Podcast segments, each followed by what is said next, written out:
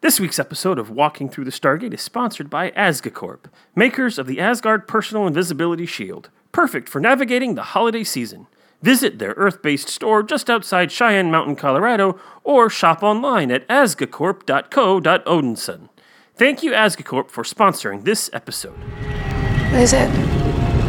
It's your future. It's called a Stargate. Chevron 7 locked. To Walking Through the Stargate. I'm Brent. And I'm Zach.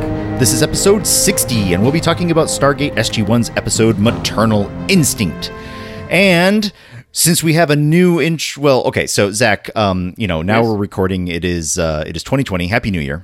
Happy New Year. And uh, Stargate Command has officially shuttered its uh, services for streaming content. Yeah, kind of boo. Um, and so uh, I remembered this. I think I remembered this yesterday, and so so I knew that I can stream episodes of Stargate SG One on Amazon Prime and on Hulu, and I can also purchase the season digitally through um, uh, the Apple iTunes whatever store. I don't even know if they call it iTunes store anymore, but whatever. Anyway, I decided to do the Hulu route. But earlier, Zach, you know this, but our listeners don't, so I'm going to enlighten them. You and I were talking about how uh, I was watching the episode, and I noticed that there is a new intro, and I don't know if it's uh, or you know the title credits. Uh, I don't know if it's uh, Hulu specific or if it's like no for real. At this point in season three, they are rolling new title credits, but uh, it's a real slow pan across an Egyptian sarcophagus mask thing, pharaoh face. Um, and uh, so, dear listeners, if I'm sort of out on a limb watching my own little thing, you know, there's that. But uh, it inspired me, Zach, to change our intro. Okay. So, so instead of launching into where people can find us, I'm going to say this. Uh, heavily cues taken from a very good podcast that I like to listen to, also based in the Pacific Northwest. But anyway, all right. We're an independent, co- uh, not contractor. Contractor? We're not an independent contractor. Let me try that again. Ready? Here we go. We're an independent podcast, Zach. Woo!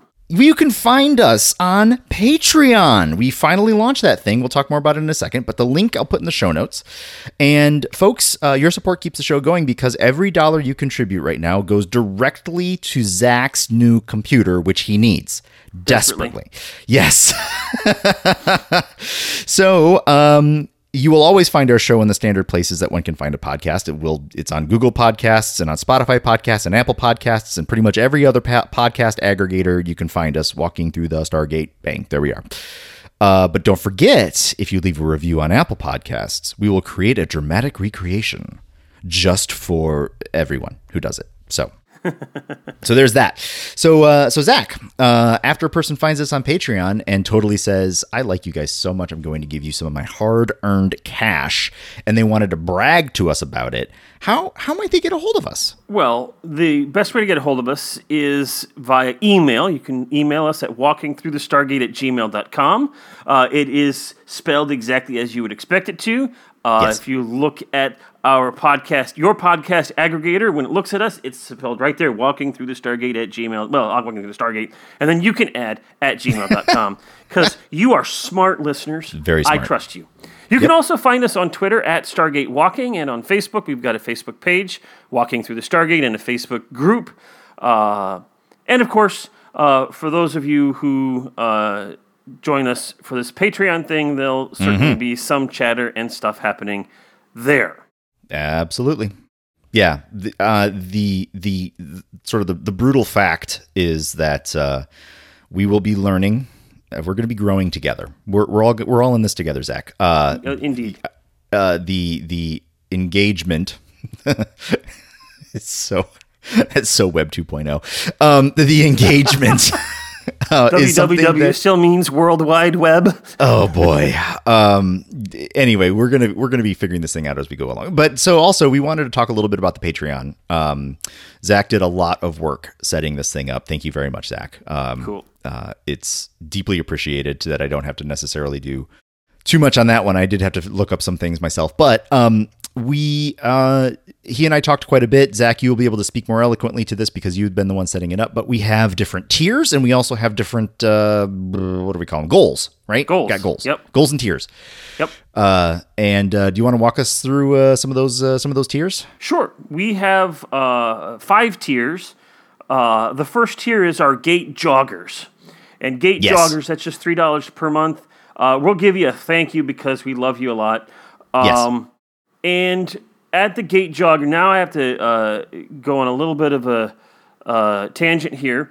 Uh, we uh, have added a couple of uh, uh, advertisers. You'll notice last time we met and today we've been sponsored by Asgacorp uh, and their personal indivis- invisible shield. Uh, We thank Asgacorp for their help. Oh yeah, thank you so Um, much, Uh, so, for all of you listening out there, please tell us where we can find other producers of things that can Yeah. uh, help support us. Um, you know, we've heard rumblings that maybe the Tolana could assist us. We've heard rumblings um, about. Let me look at my notes here because I can't think things straight. You know, maybe Machello has some things that'd be value. Maybe he'd be able to help us out, or or the gamekeeper. Um, Maybe the Bedrosians uh, get their act together and they'll be nice enough to help us out with things. And of course, there's plenty more. So everybody, we invite everybody to please come and let us know um, uh, who might be good uh, patrons, good people to uh, sponsor our show. Uh, I think Brent, we talked about uh, creating a Google Doc. Uh, Yeah. where people could fill that out. We haven't gotten that set up No. yet. Uh, so for right now, go ahead and just email it to us. That'd be perfect. And then for those gate joggers out there, we will at appropriate times ask you to help us figure out who is going to be the advertiser, the sponsor for our show. And you can participate in that, and we'll have votes up for that Yeah. uh, as we go. So that's our gate jogger uh, tier. Then we have the ten dollar tier, and this one we we just this is here to help Zach get a new computer even faster, right? Uh, and this in here, the Gate Sprinters. Uh, that was the gate. These are the Gate Sprinters. The Gate Sprinters at ten dollars a month. They can they get everything the joggers get, uh, but they also can help us with a recount. Some people out there have said, Brent, giving Bane seven chevrons is absolutely ridiculous. Mm, no, it's not.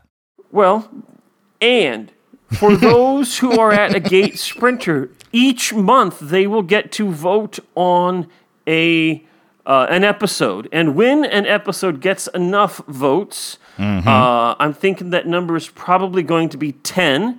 Uh, When a single episode gets ten votes, uh, we will do a special podcast re-reviewing an episode of your choice and perhaps giving it new ratings and all of that stuff.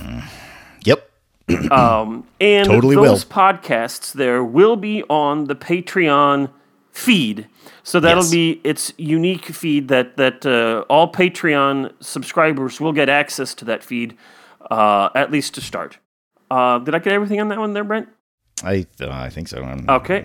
And now we have three other feeds, or three other tiers. We've got the Gate Marathoners, we've got Uh-huh. the Gate Ultra Marathoners, and we've got the Gate Space Racers. And let's be honest, folks, those are a lot bigger numbers per month.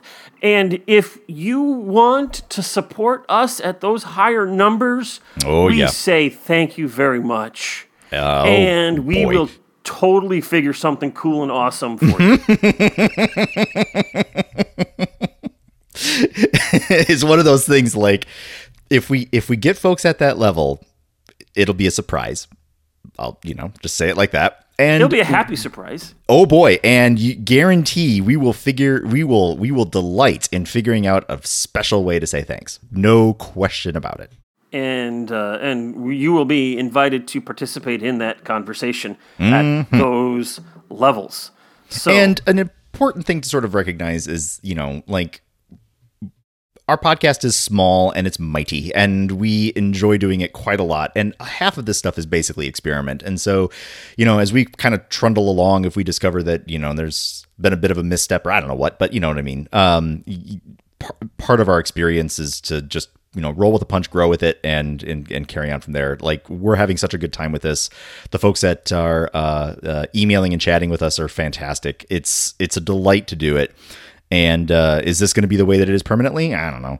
Um, but uh, we're giving it a shot and uh, seeing how far we can get with it. And I think it's for a noble cause because if Zach doesn't have a good working computer, he can't talk with me on a recording basis. And then it's just me. it's just me talking into a mic, talking to myself. I'll put sock puppets on my hands and say, "How, Brent? What did you think about this episode?" Well, Brent, I thought this episode was fantastic. Like that's boring. Nobody wants to hear that, Zach. I mean, I mean, I, I, don't want to be kicked off of the the podcast, but but that would be hilarious to watch. Um, look, just because I just because I came up with one and a half seconds of content just now doesn't mean that I can make this thing happen on the regular. Well, no, you know, it's if you better want to see that happen, then uh, you know, pledge at one of those higher pledge numbers, and we'll see what we can do. Oh, speaking of, that reminds me, um, because we also have goals, right? yes, uh, we So have two we have goals two of currently. Yeah. Uh, the first goal is when we reach $75 of pledges per month, Mm-hmm. uh, at $75, we will begin a monthly bonus podcast that at this point in time I'm calling Walking Through the Patreon Stargate. Wow. Super We're original. But in this podcast, we Mm-hmm. will actually review Stargate Infinity. Uh, Stargate Infinity is the non canon cartoon that lasted, I think, just one season, about Mm-hmm. 22 23 episodes. Um, uh, I think it was first aired in Canada, and I don't know if it ever actually made it to the United States on TV. The DVDs have. Um, They are notoriously terrible. Um, honestly, I haven't seen all of it yet, but uh, at $75 a month, if we get a total goal of $75 a month of pledges, we will uh, record a podcast going through those episodes on a monthly oh basis. boy. Um, and uh, have fun with that. Uh, and so Uh-huh. Patreon members will get access to that initially. Mm-hmm. Um, and then here's the really big one. Yeah. If we manage to get to $200 per month, if we get a goal of $200 a month, Yep. then we will begin to look at what it would take and how we could uh, produce at least some of our episodes as a video cast. Um, so that's where I thought to myself about sock puppets. And there you go. Mm-hmm. Yep. so, so those are the goals. Um, and you know, as Brent said, this is a work in progress, and this is a about a community, and you are part of the community. So, uh, by all means, uh, if you've got better ideas than us, because you know, Lord kidding. knows we don't have the best ideas always. No. Uh, every once in a while, I come up with a decent one, but uh, you know, that's once in a while. No, it's regular. Oh. You do a good job. I'm just saying, Oh. we don't have the monopoly on good ideas. That is definitely true. Yeah. Uh, so if you have good ideas, uh, or even ideas, we'll take ideas. sure, um, we'll take ideas. And, uh, you know, let us know. That's what this is about. Yeah. Yeah. Awesome. All right. That was that. That was that. Brent, I think we have talked enough about Patreon for right now. We sure have. and I think we should definitely dig into this episode. Let's do it. Okay. This episode, Maternal Instinct, is directed by Peter F. Uh. Um, it's W O E S T E. Honestly, I don't know how to pronounce that. I Uh, wonder if it's pronounced like Worcester, but like a, like Worcester. an East Coast. Worcester. Worcester. Anyway, uh, Worcester. Peter F. Worcester.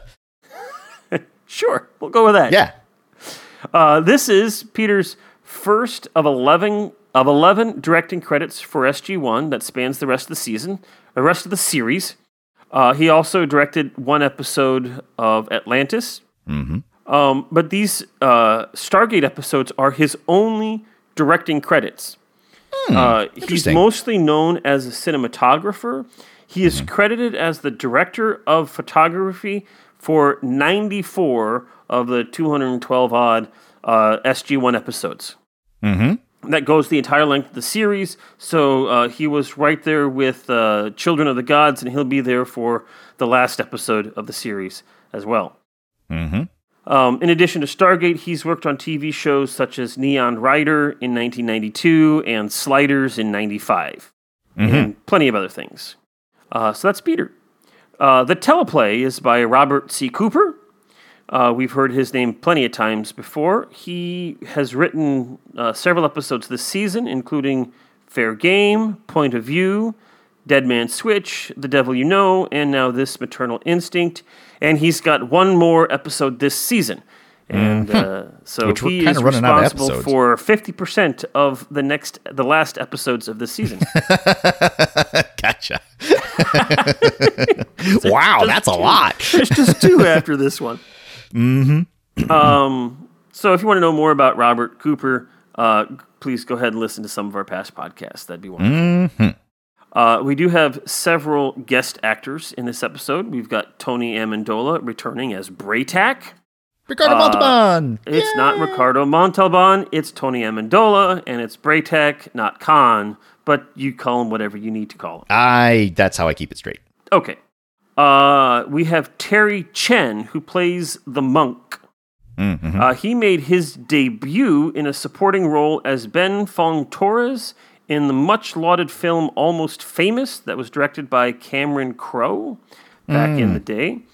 Um, he plays or played uh, Praxidike Meng in the Amazon series The Expanse, which is happening right now.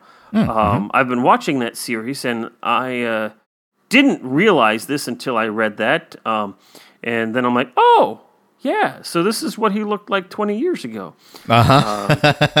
Yep. And then he's also been on shows like Jessica Jones, Van Helsing, and Continuum. Mm-hmm. We have Aaron Douglas, who played Moak. Uh, and I'm not going to speak a whole lot about Aaron Douglas. He's probably best known for playing Galen Tyrol in Battlestar Galactica. Chief. Uh, this episode aired about three years or so before yeah. that. Yeah. I, I was doing the math too. I was like, I was like, wait, this is just before BSG. Yeah. Um, Uh, I saw I saw him. He also plays uh, in the television show Van Helsing, and I only know that because I was in a restaurant and it was playing on the television, and I was like, "It's Chief. It's Chief Tyrol." Although he looks he looks older. he looks a little bit older now. Yep, yep. Um, I do believe that uh, despite the fact that Moak has died in this episode, uh, we'll see Aaron Douglas's face again. I think as another Jaffa in a future episode. Um, but uh, we'll just have to wait and see on that one. Yep. And then Okay. finally, we have Carla Boudreau, who plays Oma Desala.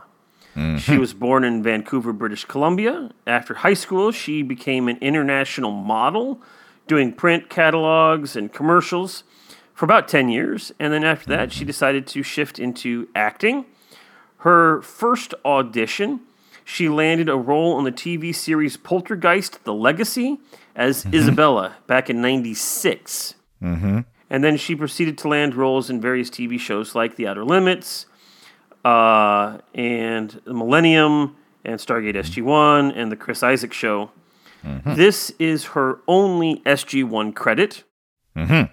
But, Brent, I am going to tease this just a little bit in that this will not be the last time we see Oma Desala. Oh. Oma Okay. will return. Gotcha. All right. Cool. So, Maternal Instinct, Brent, aired on February 25th, 2000. Mm-hmm. Uh, number one in the charts is I Knew I Loved You by Savage Garden. I It- knew I loved you before I met you. I... Okay, sorry. Okay, all right. So, this was on the top of the charts a couple of weeks ago, um, and it fell off last week, and now it's back on top. So, Yeah. congratulations, Nice. Savage Garden, for getting back up there. Yeah.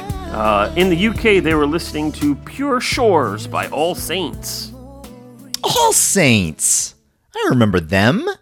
I don't. I don't remember this song, but you know. But- so All Saints is like a quartet, all women quartet, I think. Hmm. Uh, kind of hip hop ish. I think it's probably a good way to say it. hip hop ish. Okay. or maybe no, no, no, not hip hop. More, more like R and B. Um, and uh, so, so since I don't know it, we're gonna cue it up for when you go through the box office. But yes. I bet you this is gonna be kind of a smooth, slower, slower jam. Slow jam for pure So, shores. Yeah. like, so like go the, ahead the and sound of waves hitting the beach. something, maybe. Pure. All right. So let's go. Let's. So what, what was in the box office while we listen to? P- Well, okay. In the box office for November, or November, February 25th, 2000, we have The Whole Nine Yards is number one. Snow Day jumps up from four to number two. Reindeer Games is a brand new uh, movie this week as number three. Hanging Up falls from number two to number four. And Pitch Black sticks on the top five in that number five position. Gotcha. Okay. Yep. And uh, you know what was happening this week at this time? And basically, absolutely freaking nothing. Well, we got we, we were really really anxious about Y2K just a few months ago, Yeah, that- and now good. that it's now that it's now that we're in it, like, and nothing happened, everybody's just like like letting out a big sigh of relief, Yeah, I, I'm sure that's what it is. just staying Uh, home. So what I the only thing I really have is on February 23rd, a couple of days before this, you had the 42nd annual Grammy Awards, Mm-hmm. and Christina Aguilera wins um, best song probably. Smooth. Wins a thing. wins the thing. Okay. Uh we don't have very much trivia for this episode either, Brent. No. well, let's uh, let's. But what, what, uh, what do you Colonel got? Jack O'Neill does tell Jackson to slow down, Grasshopper, and Yeah. uh, this is really only important for us because Grasshopper was the nickname of David Carradine's character in Kung Fu. yes, the connection continues. The connection continues. And this in series and not just simply out of series. Mm-hmm. Um, and of course, David Carradine uh, reprises his role in Kung Fu The Legend Continues. The legend continues. Uh, because, well, the legend continues. You know what? I've been saying this enough times. Let me let me make another note here. Let me right because I've said it too many times already. I need to at least theoretically put eyes to Kung Fu: The Legend Continues so I can speak more authoritatively about its quality. Okay. All right. Well, um, as you do that, um, uh, I will Well, I'm say making a note. there there are um, a couple of goofs in this episode, if you will, um, mostly revolving the uh, the uh, telekinesis of Daniel. You can see a couple of the strings along the way when he raises I the couldn't. guns. You know, um, what? Well, you you, you were watching it in super standard depth. Yeah, I was watching it in just SD, so I didn't see anything at all. It looked like it was like woo. Uh, also, I will say I've noticed this for a long time, and this has irritated me all the time. Is that uh, on the candle that gets lit, you can actually see Oh, yeah. the the the uh, barb that makes the spark there. And I'm like, oh come on! You could have twisted that candle 90 degrees, and then that would have been hidden behind the wick, and you wouldn't have been able to see it. Couldn't you have done Well, that? Um, and again, in the SD version, uh, the only real indicator that that was a, a little gas lamp was the way that the flame behaved. Well, Right, yeah. like you know, Al- like also, as soon as it popped on. Also, in, in shots of the candle, when it was just simply lit, you could tell it was a candle because the wax was beginning to melt. Mm-hmm. And uh, when you had a close up of the candle getting lit by itself, you could tell that it was a plastic base oil candle. yeah. And I'm like, oh Yeah, you know. all right, that's just that's that's my own. Yeah, well, and you know, we get uh, we get Daniel thinking he's becoming an all powerful god there in the middle. So you know, Ah, yes, well, it's all good. well, you know, but he's going to use his power for good.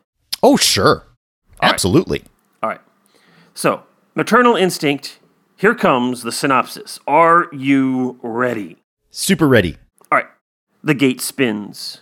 The iris closes. The guards rush into place to protect the SGC from whatever may come through the gate. A GDO code is sent. The iris opens, and Bra'tac stumbles through holding up a badly injured Jaffa. Help us, he says. Oh no. The young Jaffa, Moak, is rushed into surgery. Sadly, he'll die later. Teal'c, along with the rest of SG1, rush over to check in with Bra'tac. Apophis, controlling the forces of Sokar, has just attacked Chulak. It was a slaughter. Apophis has shown the system lords and everyone else that he is the most powerful Goa'uld. The news of Apophis's life is shocking to O'Neill and the rest of SG-1, but there are far more effective ways of annihilating Chulak than sending ground forces. So why do that? As the team discusses it, they conclude that Apophis was searching for information on the whereabouts of the Harcesis child, the son born between Apophis and Amaunet, the son Amaunet hid from her enemies on Kheb after Apophis's previous downfall, the boy that Daniel has been tasked to find for this whole episode, this whole series, uh, The whole thing. Season. season. As Bra'tac and Daniel discuss things, they come up with a likely address for Kheb. And without further ado, the team gears up to head to Kheb. SG2 accompanies the team with and guards the gate on Kheb while Bra'tac and SG1 search for the child. Mm-hmm. While tracking, they discover evidence of eight Jaffa. Teal'c counted only six sets of tracks, but he is corrected by the master, Bra'tac. Two went scouting ahead and brought back a woman. They headed into the forest. While searching the forest, they find the bodies of the Jaffa scorched and burnt to a crisp. But strangely, nothing around them appears burnt, only the bodies. Bra'tac then finds the body of a female priestess from Chulak. He concludes that she tried to escape with the child from the Jaffa. She was shot in the back and killed. After that, someone or something killed the Jaffa pursuers. But what happened to the boy, he cannot tell. Eventually, the team discovers a Buddhist like temple. Recognizing the place as sacred ground, Daniel and Bra'tac convince O'Neill to enter the building cautiously and without weapons. Sort of. Inside, they are Right. surprised by a monk in simple robes. Daniel tries to talk to the monk. The monk replies in riddles. Jack's snarkometer goes through the roof. The monk talks about Oma Desala, the center of his religion, which Daniel translates as Mother Nature. And trusting in Oma Desala and guided by the monk, Daniel discovers innate abilities of telekinesis and pyrokinesis. The rest of the team is unconvinced that this is simply Daniel learning new tricks. Uh, Carter wants to bring equipment to search for hidden technology. Daniel ponders couldn't it be possible for us to advance to a higher level? Couldn't it? Meanwhile, Apophis's force land on the planet. Thousands of Jaffa are swarming, looking for the child in this temple complex. Time is running out before SG-1's position is compromised. They need to find the child, and quickly. Daniel is convinced that Oma Desala is training him so that he can protect the boy once they find him. Jack and Sam set up defenses as best they can. Daniel sees some kind of ethereal glow, leading him through a wall into a chamber where the Harcesis child lays. The Jaffa approach. Daniel discovers that all the power he had wasn't really his, but Oma Desala's. She can protect the boy, and she is willing to do so. The Jaffa surround the temple. SG1 and the Jaffa are at a standoff, neither side willing to surrender to the other. The monk walks into the midst of his, telling the Jaffa that they are not welcome, and he is immediately shot and killed. Daniel rushes out with his hands raised. Drop your weapons, he calls out. And Jack agrees with him, looking at the Jaffa. But Daniel says he's talking to SG1. They should drop their weapon. Trust him. Oma Desala has all the power. Put your weapons down. SG1 and Bra'tac trust Daniel. They set their weapons carefully upon the ground, and suddenly the clouds cover the glowing moon. A bright light flashes all around, stopping the staff blasts heading straight for SG1. Lightning strikes, and the Jaffa aggressors are reduced to charred remains. As the situation calms down, they see the monk's body disappear as he seems to turn into the same type of being as Oma Desala. Oma Desala takes the child through the Stargate to places unknown, and SG1 returns home. The end. The end. So, Brent, Mm-hmm. maternal instinct. Mhm. What'd you think? It was all right. Um, so after having watched the episode and thinking back on it, I was realizing that the things that I liked the most about it had not quite a lot to do with story. I liked uh, I liked how it looked. Um, visually, it was a lot of fun. Uh, I was uh, constantly thinking about how much time it, it you know, it, I'm confident that it didn't take as much time as I thought it would for the set to get created, but I did notice they were filming on a sound on a soundstage with that temple. Uh, I was able to notice that because they screwed up the um, green screen sky a little bit. The trees were moving in a way that didn't sync with the camera, but whatever. Um, uh, but they put effort into it, and it looked pretty good. Um, and again, again, I have to also confess I was watching this in kind of an SD mode, so you know, I don't know, I might have just been fooled, but whatever. I thought it looked good. um, and uh, it was nice to see Bra'tac, and it was uh, it was fun to have a bit of a um, you know a Far East flair to the mythology this time. And I will admit I'm a bit of a sucker for some of that kumbaya stuff that uh, you know, like the the whole speaking in riddles and you must you must let go of the thing that you need to let go of and take off your socks before stepping onto my burning sand. Um, Yeah, I don't Yeah, know. I've been walking a long time in these boots. It might be a better idea fun. if I just keep Yeah. these puppies on. there, there was some good dialogue. Oh, and there was also really good. I liked the really good snappy dialogue between um, Michael Shanks and Richard Dean Anderson. uh, In there was one very specific scene, one shot where it was uh, a style of dialogue which I became aware of that kind of got popularized in. Um, I can't. I don't think it was in noir films, but it was like in the 30s or 40s. But it was very just like bam, bam, bam. Like the lines were right on top of each other, and Right. uh, they did a really, really good job with that, and it was a lot of fun. I like the I like the the the witty repartee between them. Um, and you know, oh, you know what? I was wondering, and you didn't bring it up, and I don't know if this was in the Illustrated Companion or not. Was that baby actually Michael Shanks's kid? No, Oh, uh, interesting. they actually had twin babies uh, for that that played Yeah. that. Uh, now his his actual daughter. Right. Uh, would have been about that age, and it Yeah, did that's talk I was about that. Mm-hmm. in the Illustrated Companion. Uh, and so, you know, Michael Shanks was certainly used to dealing with uh, the babies, and there were a couple of shots where the baby kind of reaches out and grabs his shirt and such Yeah, that yeah. that that were definitely spontaneous things that baby did that you couldn't have predicted or planned, but they happened to get it on film, and uh, it was really quite nice. yeah, oh Uh, yeah. So yeah, So yeah, I mean, it was a warm fuzzy. I liked it, and I did like the whole like. I love the episodes. It was kind of kind of like with the Nox as well, where where you know this is an alien race that is going to do just fine, right? Like right. they're they're fine. They don't need they don't need anybody's help. They don't need anything like. But but they also are aloof. They're you know like you tell me that there's a spoiler. We'll see this alien again. That's great. But you know there's also this kind of intangibility of like, uh, you know, here's here's another group of people that are going to be just fine. So that was kind of nice too. Yeah. Um, but then there was kind of some stuff in here that which was kind of like you know, like I said, the things that I liked about it had to do with uh, how it was shot, um, how it was composed, how the set was built, um, some of the some of the lines, uh, and sort of the theme overall. But then there was the actual meat and potatoes of the story, and it was kind of, you know, kind of, I don't know, boring. I mean, like they tried to make it exciting, but it it was and it kind of, no, it didn't really get exciting. was kind of a snoozer, um, which is not the worst thing, but you know, I mean, whatever. That's not that, that you don't get points for being a snoozer. I guess is what I'm trying to say. well, and- there's truth to that.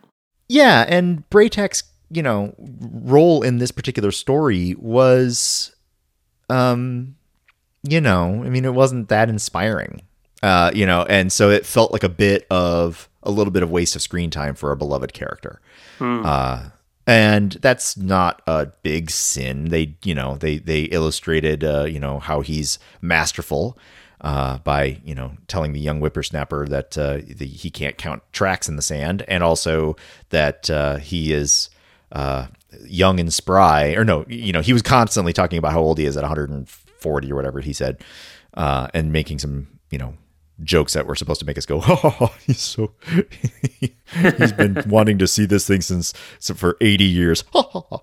um, but uh, you know, I mean, it, it didn't feel like it was a very good use of the character. I don't know, Sure. like maybe I was, you know, expecting more, but. uh and then there was just a couple of oddities that I was noticing, like uh, you know, once it was revealed that um, Desala was the one that was actually controlling the situation, not Daniel.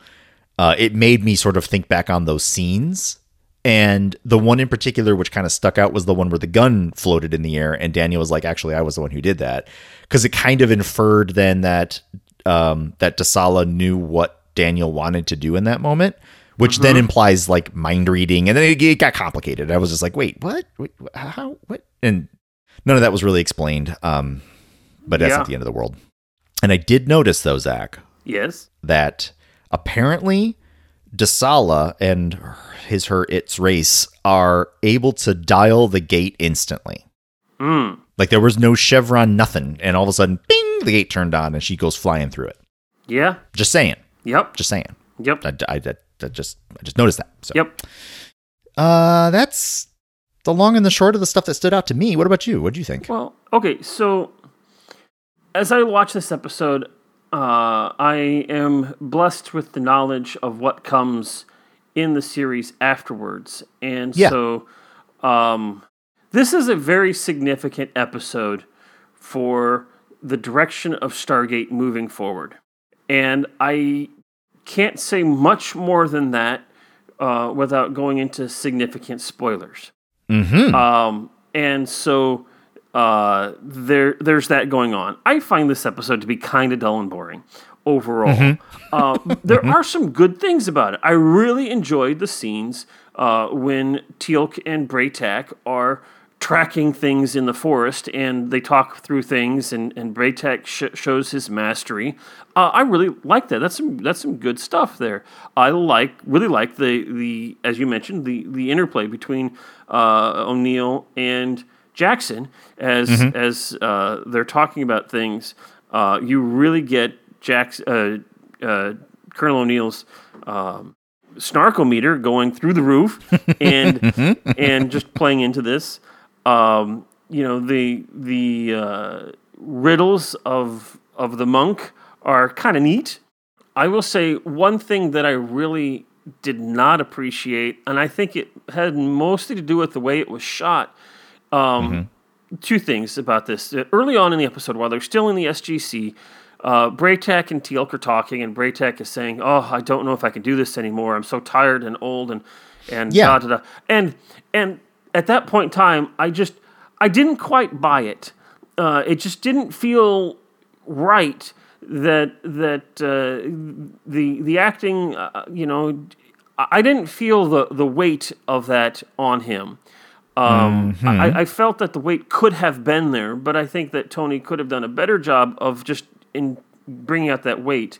Uh, and some of that may not be all Tony's fault, uh, because the way it was shot was headshot, headshot, headshot, headshot, Oh, headshot, yeah. headshot. Uh, and, and so as they were talking, it was just going back and forth. And I especially did not like the shots of Teal'c at that point in time because it was just his head and the background was completely dark. So mm-hmm. all you get is Teal'c's head saying these lines, and it felt to me like uh, Christopher Judge was standing in that room way over there doing his lines, and Tony Amendola was over here in, in this room Yeah. doing his lines, Yeah. and then in post they cut it together, and Yeah. it just didn't feel to me like it was an actual conversation between these two men uh, who Mm. have a very strong relationship together, and you Yeah, could, I yeah. could buy that Bra'tac, if he were feeling those feelings, would uh, would talk to Teal'c about that. That I buy, Mm-hmm. but I just thought it was shot poorly, uh, and and those emotions did not come out through for me.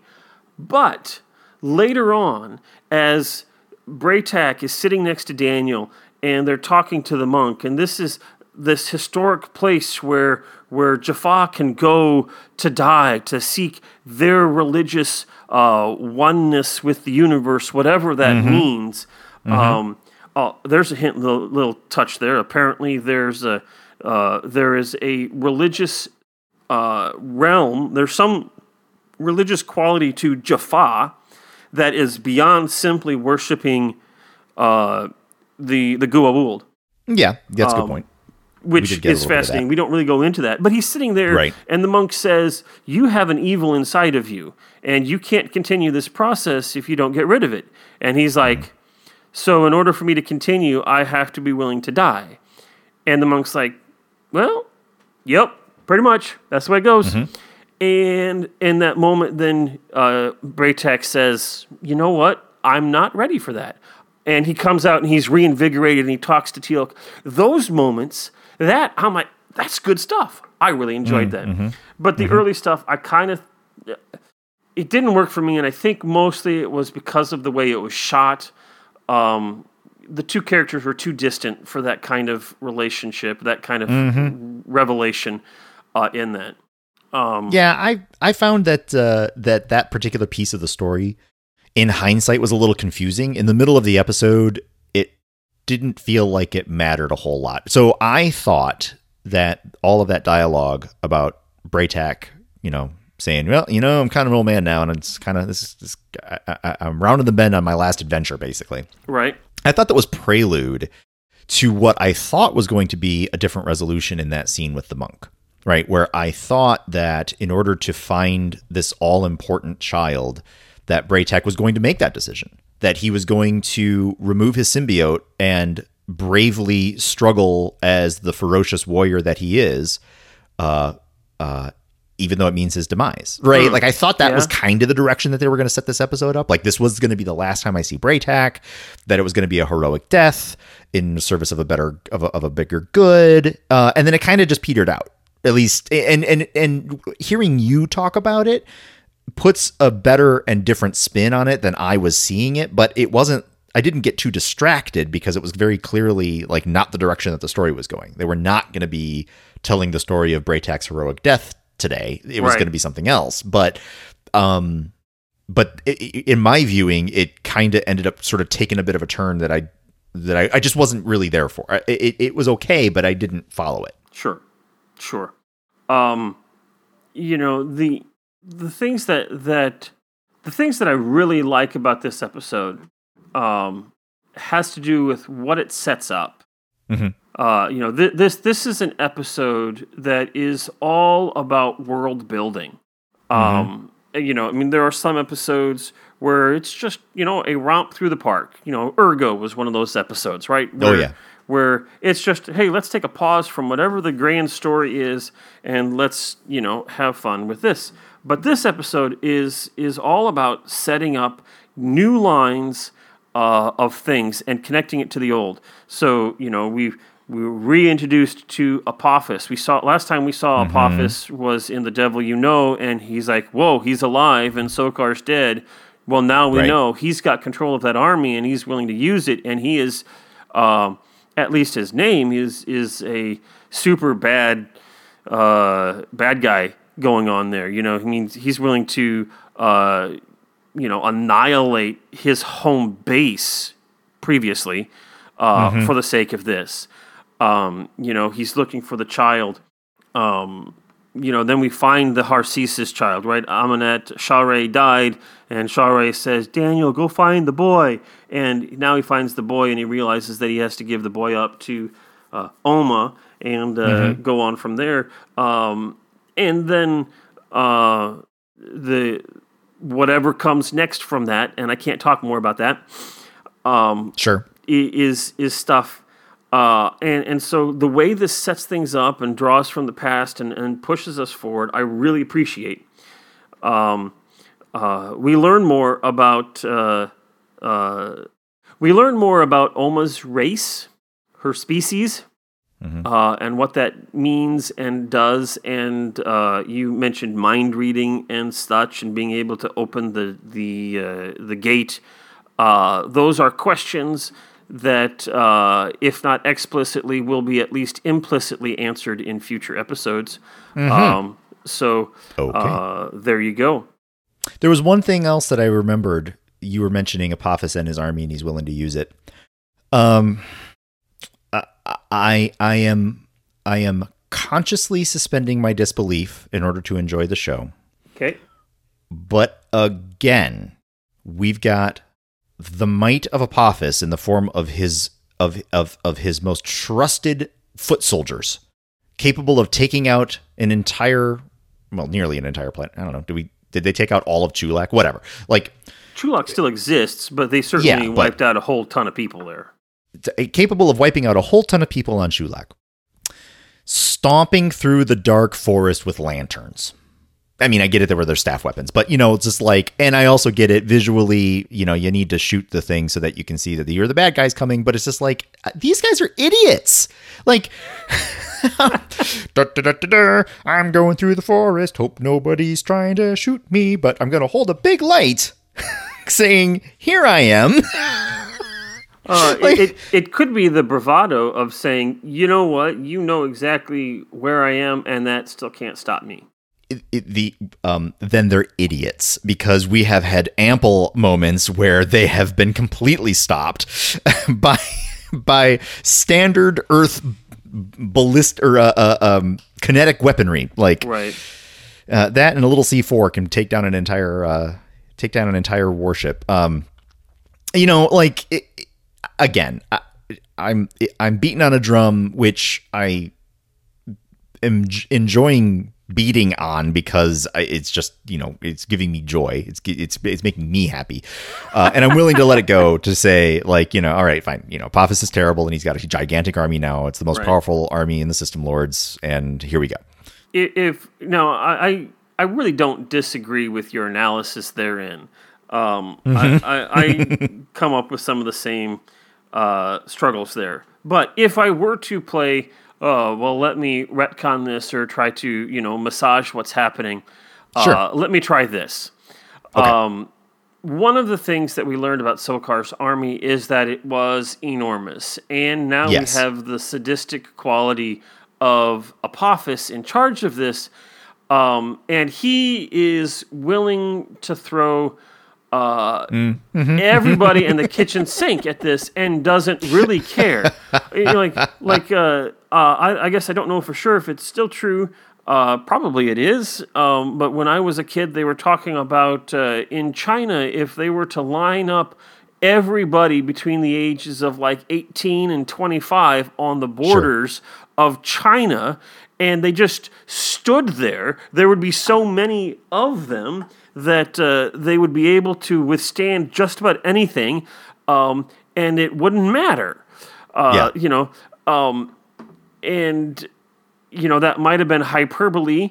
Uh, it might not have been. I don't know. But but that type of thing is kind of what what I think Apophis is doing, or the implication here is that he's got so many troops right now. He can literally just pour them into the meat grinder until the meat grinder finally breaks, and then he'll walk over it.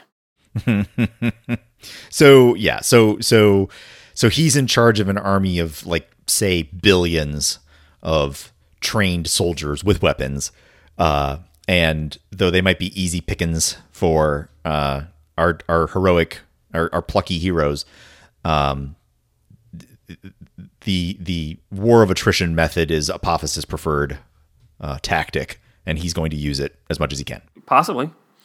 Um, And of course, there were sufficiently enough troops here that uh, eh, you know Colonel O'Neill was seriously concerned because he's like, "Well, this is not going to end well. We are eventually going to get overrun because we cannot stop all of these." Yeah. Oh, yeah, yeah, yeah. yeah. Eventually, you run out of bullets, but Yeah. uh, until you do,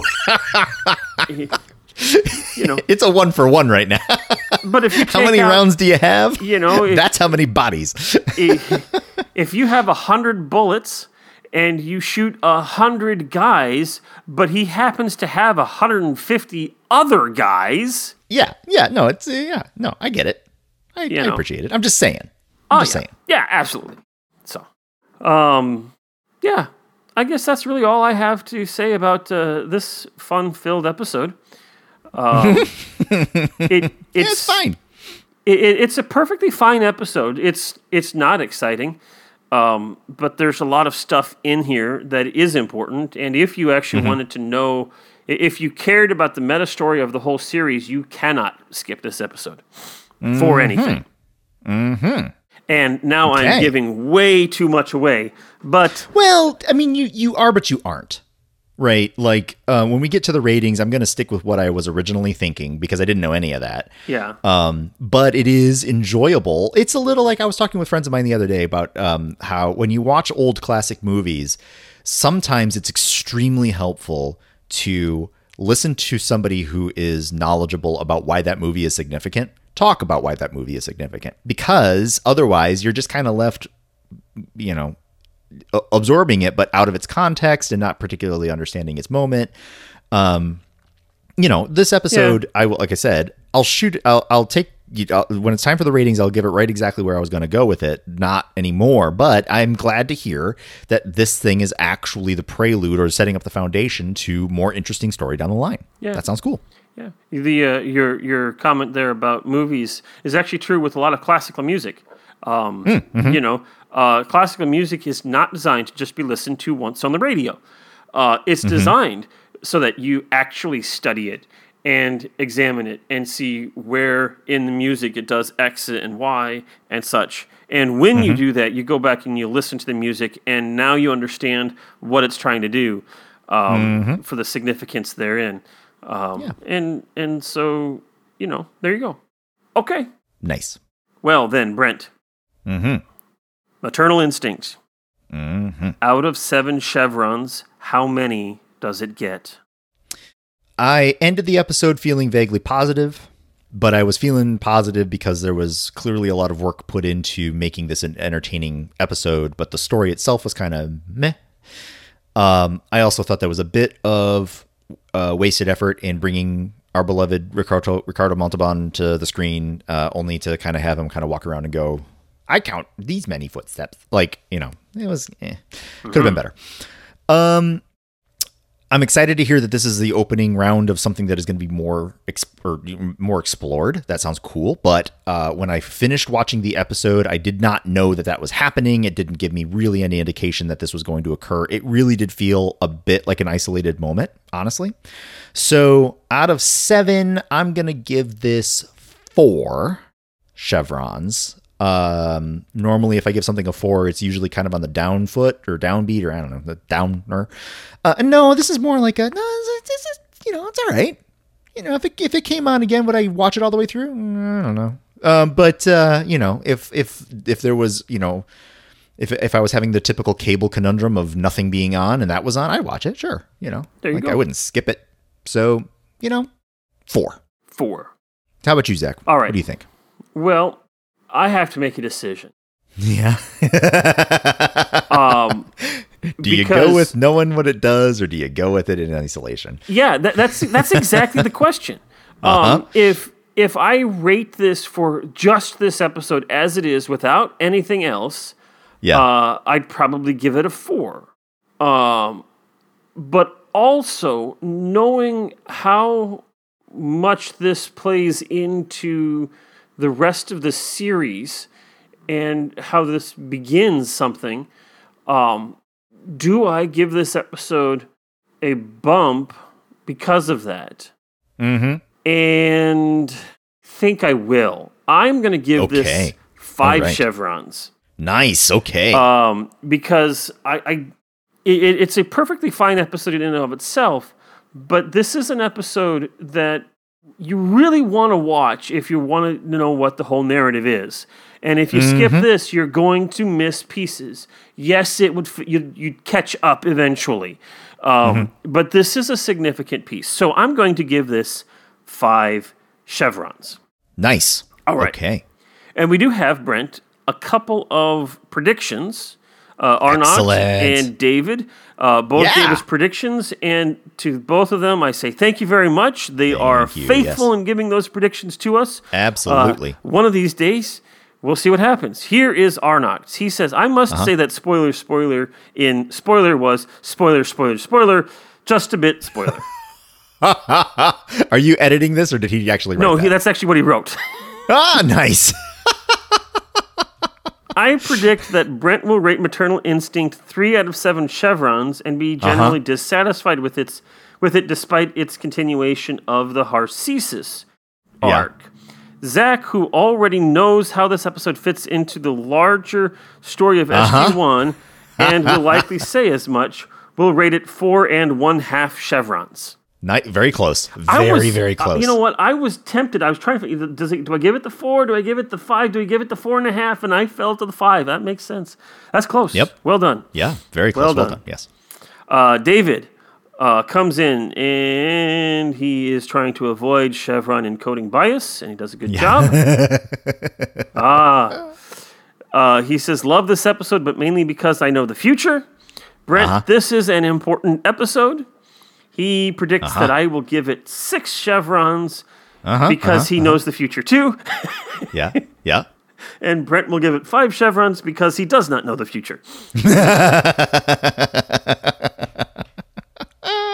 Very, very, very close. Good job. Uh, you know, Nicely you know, done. And, and those numbers are, you know, they're one ahead of what we had, but uh, they're, Yeah, but they're- they're the right- yeah. reasoning there it fits right there. Uh, Yep. I, I, I enjoy reading how people predict us and, and, and what, Yeah, what no, they this is think. fun. I, I find that This is just fun. delightful. Mhm. Uh, so, Brent, yes. the next episode, the penultimate episode of season 3 Mm-hmm. is called Crystal Skull. Mm-hmm. And so I ask you, dear friend, what is Crystal Skull about? Okay. Uh, all right. Next time on Stargate SG 1, the SG 1 team travel through the gate to find themselves on a strange world. But trapped on this world is an old archaeologist named Illinois Smith. Okay. Dr. Smith, I presume? says, It's Livingston. Dr. Come on. It's Livingston. Whatever. Okay, yeah, uh, Illinois Livingston. Okay, all right. Uh, you you see the, uh, the an old forgotten archaeologist named Illinois Livingston. Doctor Livingston, I presume, says Doctor Jackson. What? Who's calling after me? says Doctor Livingston. Why is Dr. Livingston trapped on this world? Well, see, he jumped through the gate also back in the 40s when they sent, uh, what's his face? Herman or Mildred. I can't remember what his name was. um, off to, to Tarsus or Tarnassus. I can't remember Tarnation. Uh, and, uh, but they didn't document it on film and whatever, blah, blah, blah.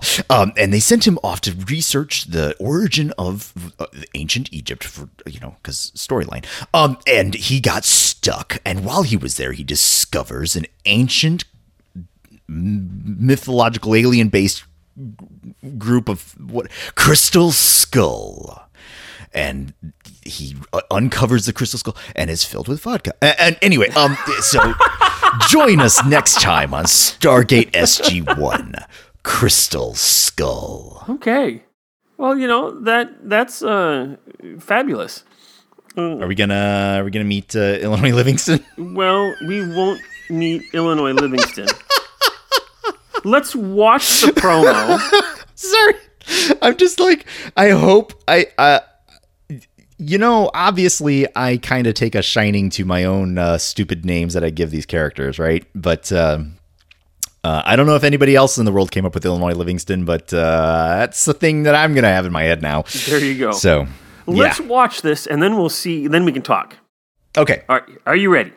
yes, Hit and go now. Next time on Stargate SG-1. No, that's a crystal skull. How do you know? Because it's exactly like the one found in 1971 in Belize.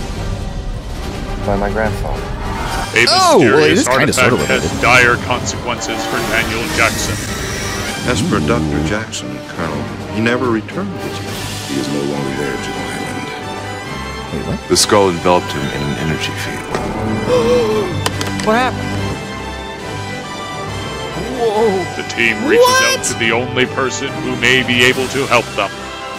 Daniel followed my footsteps. He made a fool of himself. He was. Wait a minute, there's an old archaeologist. It's all next time on Stargate SG-1. Wow, got some CG action going on there. Yes. Awesome. I was not. I mean, I was not on, but I was not that far off either. You know, and that's what I wanted to say. It's like, uh, you know, you missed a lot of points. Absolutely Yes. did.